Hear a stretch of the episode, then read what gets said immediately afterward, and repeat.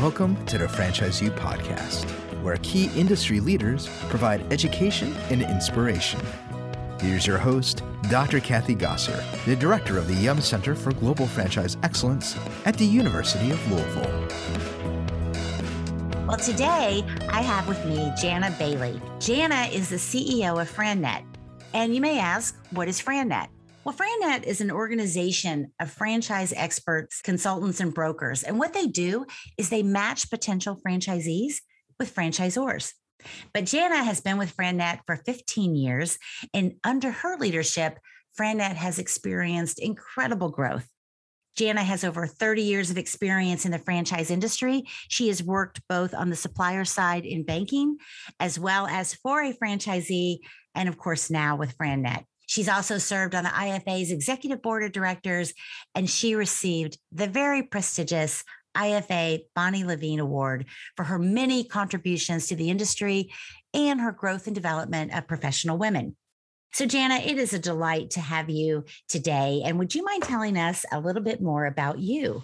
Thank you, Kathy. It's a pleasure to be here. Well, you covered my background. I came from commercial lending in the banking industry. So I tell people my whole career has really been focused in working with people that want to go in business or supporting people already in business.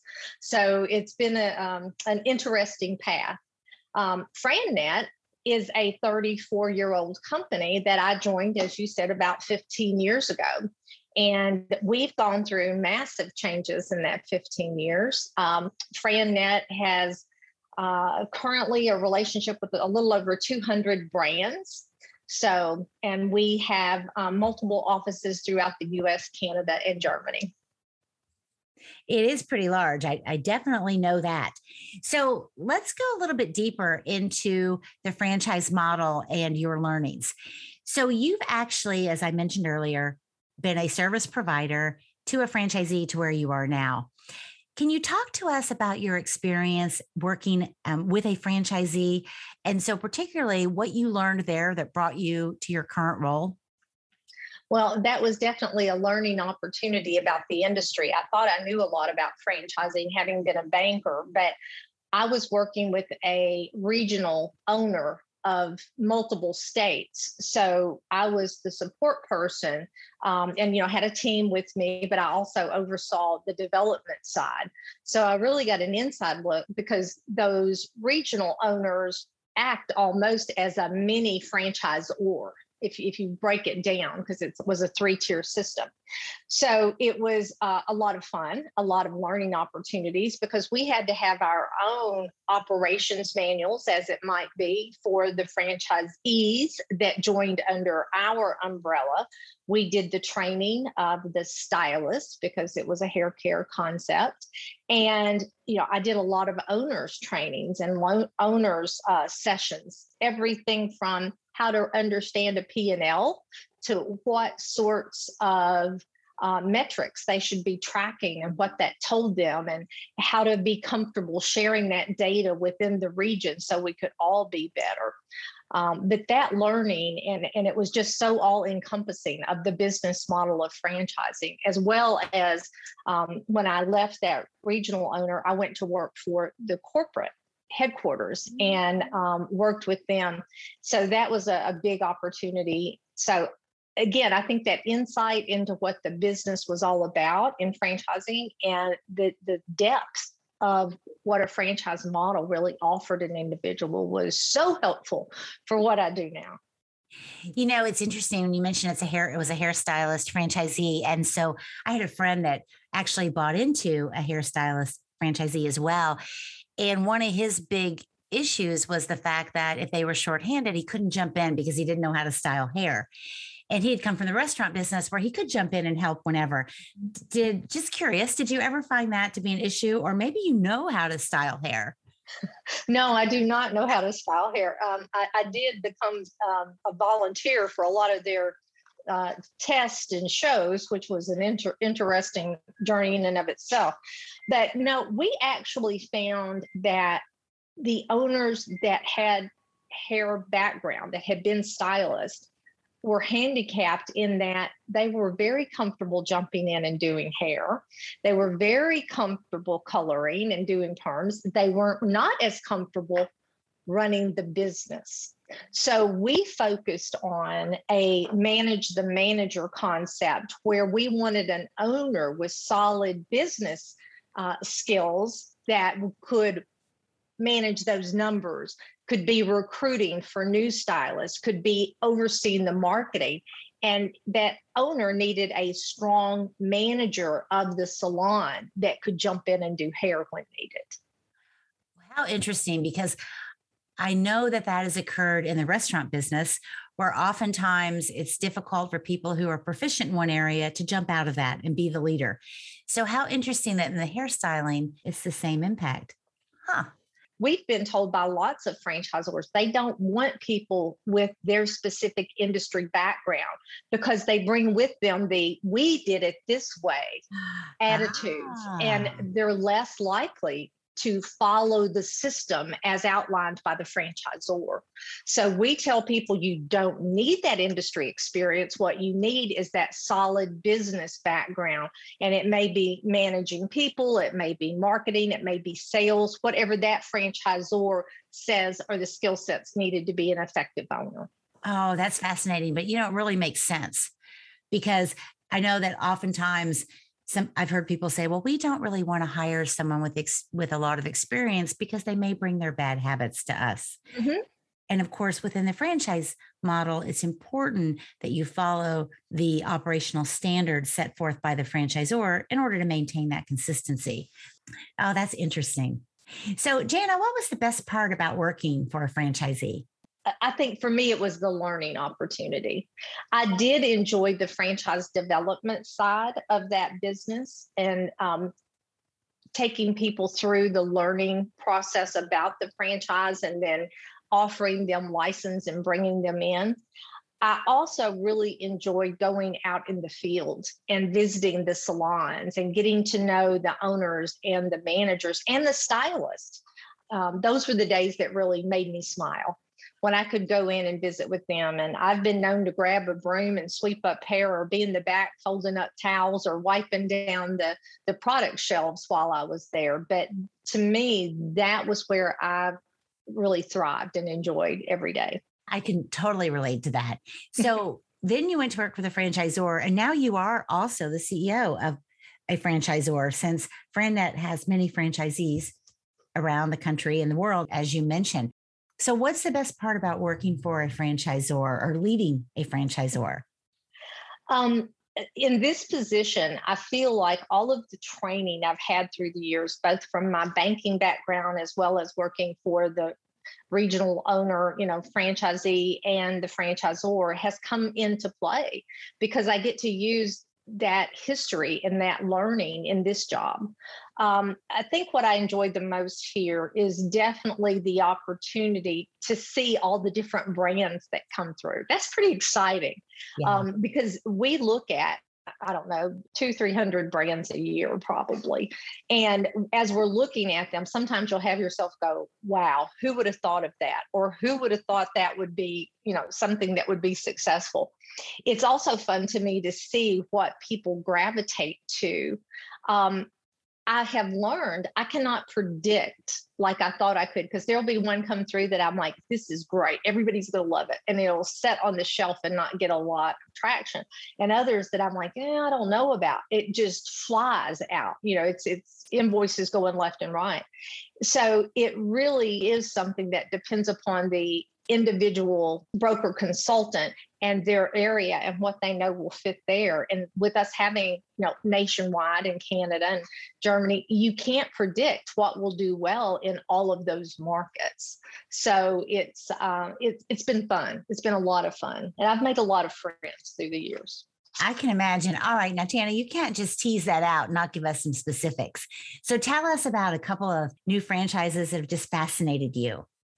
Well, you know, historically, what we would say, and this was one thing that always held true, is anything that um, involves with seniors, helping seniors, you know, stay at home or non-medical assistance, those type things always do real well. Anything with pets and kids. So that was kind of the three. Those three were staples you were always going to have.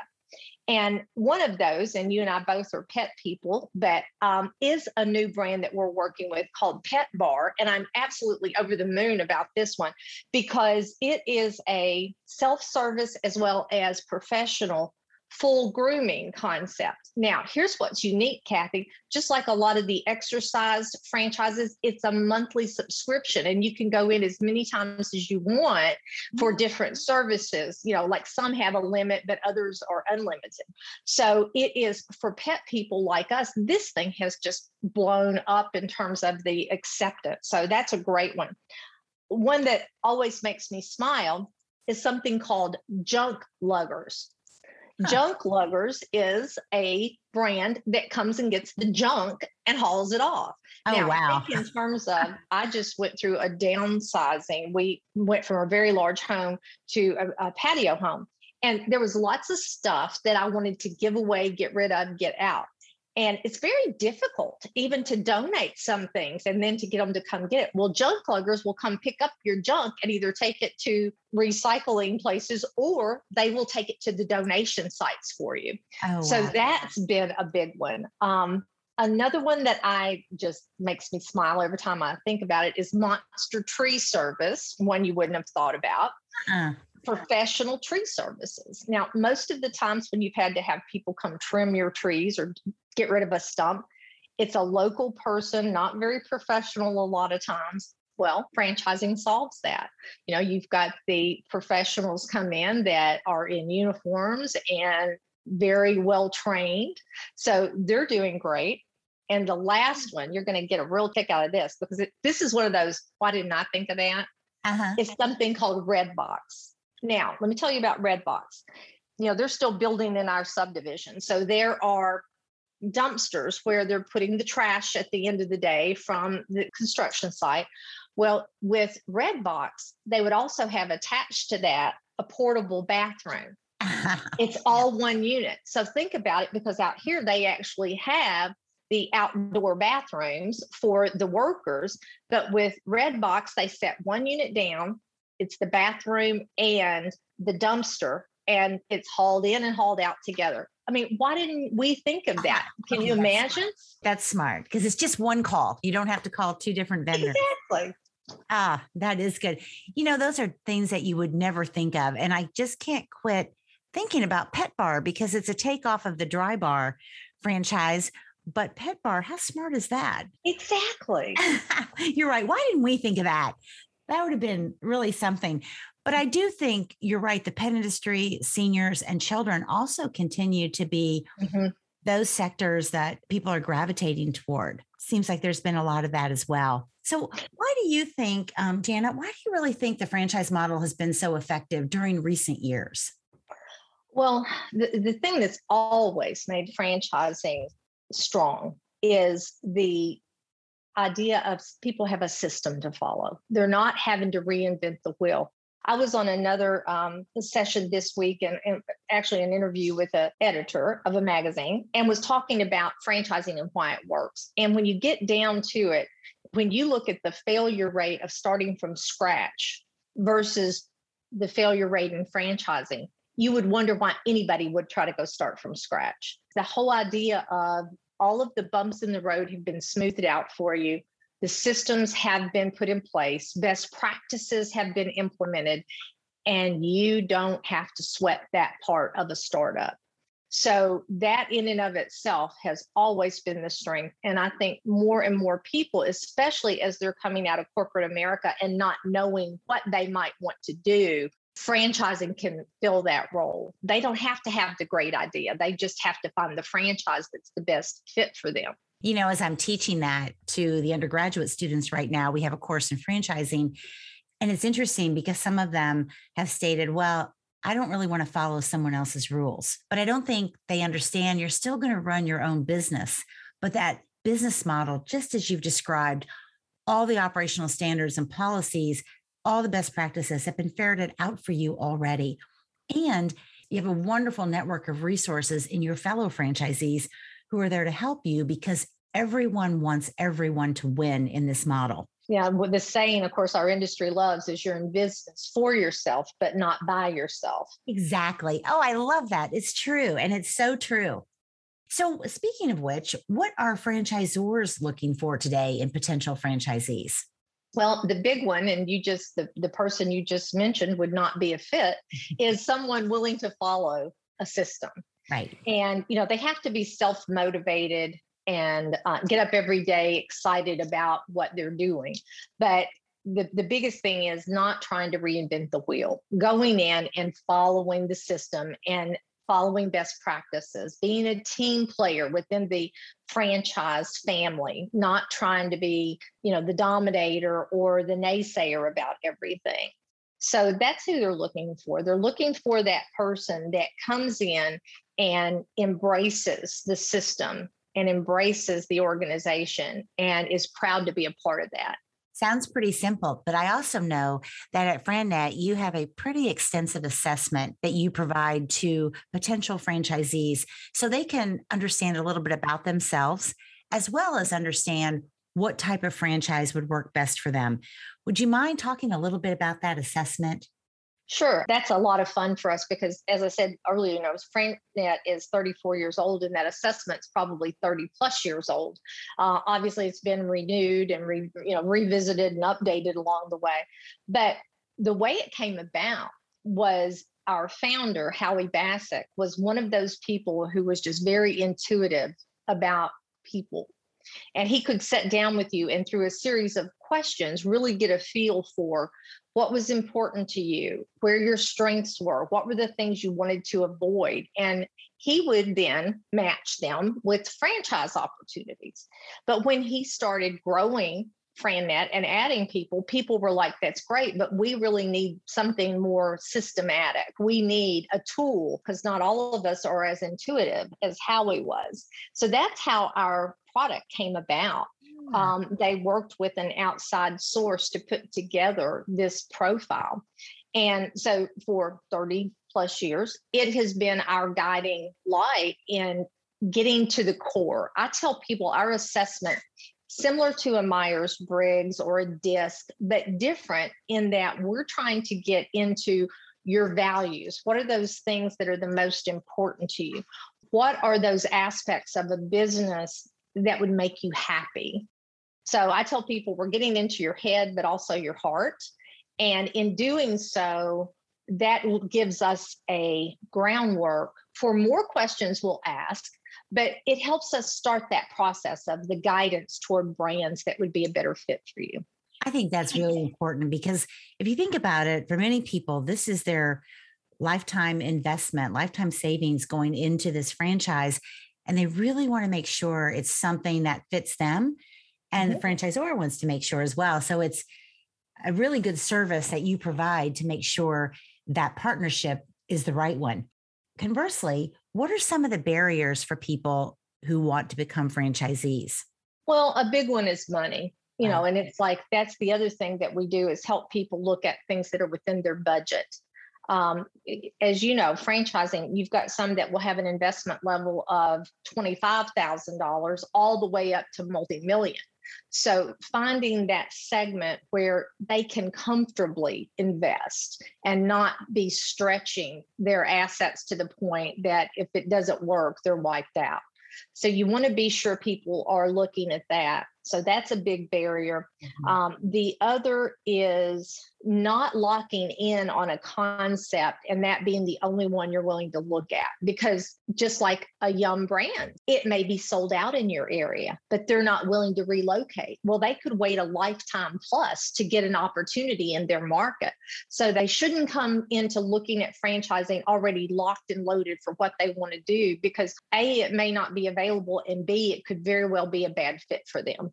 Oh, that's a really good point because you're right. Relocation today is is not what it used to be. It seems that people were happy to relocate years ago, and now I don't really think that's the case as much.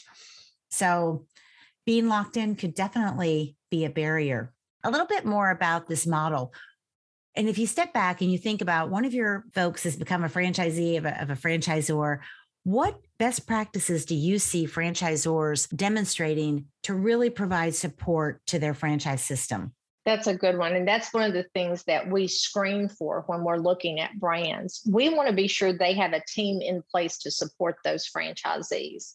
Um, you know, a younger brand won't have quite the, the bench depth that a more mature legacy brand has, but they've got to have the basics covered. They need to have someone that is going to be in the field from time to time supporting those franchisees. They need to have a good, solid training program that helps them understand the system, the ins and the outs, and the what are the critical parts they need to have a support team atmosphere that allows the franchisees to bubble up best practices and have a continuing growth attitude within the organization. So I look for within their management team do they have franchise experience? Because having been in non franchise businesses and being exposed to that, this is a unique model and just because you were really good at running a XYZ type business doesn't mean you can be a good franchisor. So they need to have someone with experience in franchising if they're a young brand. Um, if they're a more mature brand, obviously they've got the experience under their belt. So those are just some of the things we look for. Do they have the right support? And do they have that servant attitude towards those franchisees and not see them as a nuisance and an aggravation, but instead recognize that they are the lifeline of the growth and continued success of the franchisor.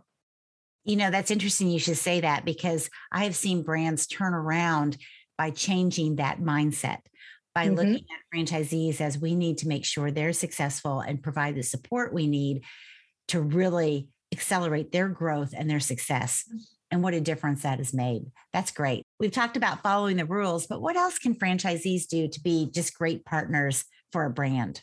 Um, I think continually looking for that that next step in their development. Um, I believe in lifelong learning. So even the things that aren't available in your franchise system, research and find out what the current business books are you know have place people you network with that are outside your particular business that will stretch your mind and get you to look at things from a different standpoint. So just continuing to improve yourself and look for ways to improve your team um, those those are the things that really make the strong franchisees in a system. I agree with that as well as the strong franchisees i had the luxury of working with really helped provide their best practices and what they did that helped them be more successful they shared that with the entire system. So yeah. that collective learning and those collective experiences really made a difference. I agree. That's that's so important so, you know, Jania, you are always on a podcast, a webinar, a conference. Actually, you helped create a portion of our boot camp at University of Louisville. You teach a week of it. You are one involved professional. So, what are your suggestions for those wanting to get involved in the franchise model? Maybe they're with a franchisee or a franchisor, or maybe they just want to get started. So, what suggestions would you have for people to get involved? That, that's a good one. Um, look for ways to network with others in the industry, in the franchise industry. Uh, for me, it was the IFA, you know, becoming a part of the IFA. And when I joined the IFA, and I'll never forget it, um, one of the ladies there that was overseeing some of the committees and the programming, I, I went up to her and said, I want to get involved. What do you recommend? And she just kind of grinned like another one. But, you know, then it was asking those questions of others. And I found my way to a committee. And by working on that committee, I got to network with a smaller group of people within the IFA. And then when I went to the uh, annual conventions, I would have a, a, you know goal of so many new people that I'm going to connect with while I'm here, collect business cards, set up follow up calls. Networking within our industry opens so many doors for everyone, and the support and being willing to share with them. I think a lot of the larger markets have the franchise business network meetings. We don't have that here in Louisville, but in a lot of the larger markets, they have that. They may meet quarterly, some meet monthly. They also have groups called the Women's Franchise Network in some of the larger markets. So anything like that that allows you to network within the industry is going to open you up for opportunities later on to participate, to speak, to be a part of a panel. The more people you know and the more they get to know you and your areas of expertise, the more doors that open. You know, that's so true. It's sometimes it's as simple as show up and yep. and be present. But the networking term frightens many people because networking sounds very difficult. But the way you've described it is it's just meeting people and mm-hmm. volunteering to serve on committees. And I don't know about you, Jania, but I have never had anyone turn down, turn me down when I've asked to volunteer or serve on a committee. They're all looking for extra, extra brain power, extra hours of help. And so I'm, I'm sure you have experienced the same it is i think for those of us that have that tendency to raise our hand a lot we do have to be careful at some point we haven't raised it one too many times so you know that's the challenge at some point but in the beginning i'd say keep your hand up constantly volunteering and offering to, to be a part and to help and then you will end up, if you keep raising your hand, you will end up like the two of us who have done it a little too much at this point. So um, I definitely can relate to that. So, gosh, Jania, we've learned so much from you today, understanding what FranNet's about and that there are organizations like yours that really help make sure that a potential franchisee finds um, their best match. Also, we're looking for people who want to follow a model, but also want to start with a model in place. Um, your background is just phenomenal, and your willingness to share all of your learnings and expertise is so appreciated. So, I'm going to end with one last question Is there anything you wish you had known when you entered franchising? Wow. Um, I wish I wish I had realized the full depth of the industry. In the beginning, I was very focused just on our brand and doing a lot of work within our brand and our, you know, our company, both regionally and nationally. And I'd missed out on the IFA for many years. I knew about it. I might attend some um, seminars occasionally or go to an event, but I really wasn't plugged in. And that I did that when I joined FranNet. I told the uh, the owners and the board at that time, that was one of my commitments to them to, to give FranNet brand, make it more a part of the industry and raise awareness about us. So that opened my eyes and opened opportunities for me and for our brand. So I think for those that are newer in the industry, I can't stress enough how much it means to just get involved. Thank you. I could not agree more. So, thank you so much, uh, Jania Bailey. It was wonderful to have you on this podcast, and we wish you well. Thanks, Kathy. Franchise U is brought to you by the Yum Center for Global Franchise Excellence at the University of Louisville. For more information on the center, visit business.louisville.edu slash yum CGFE. Thank you for listening to Franchise U.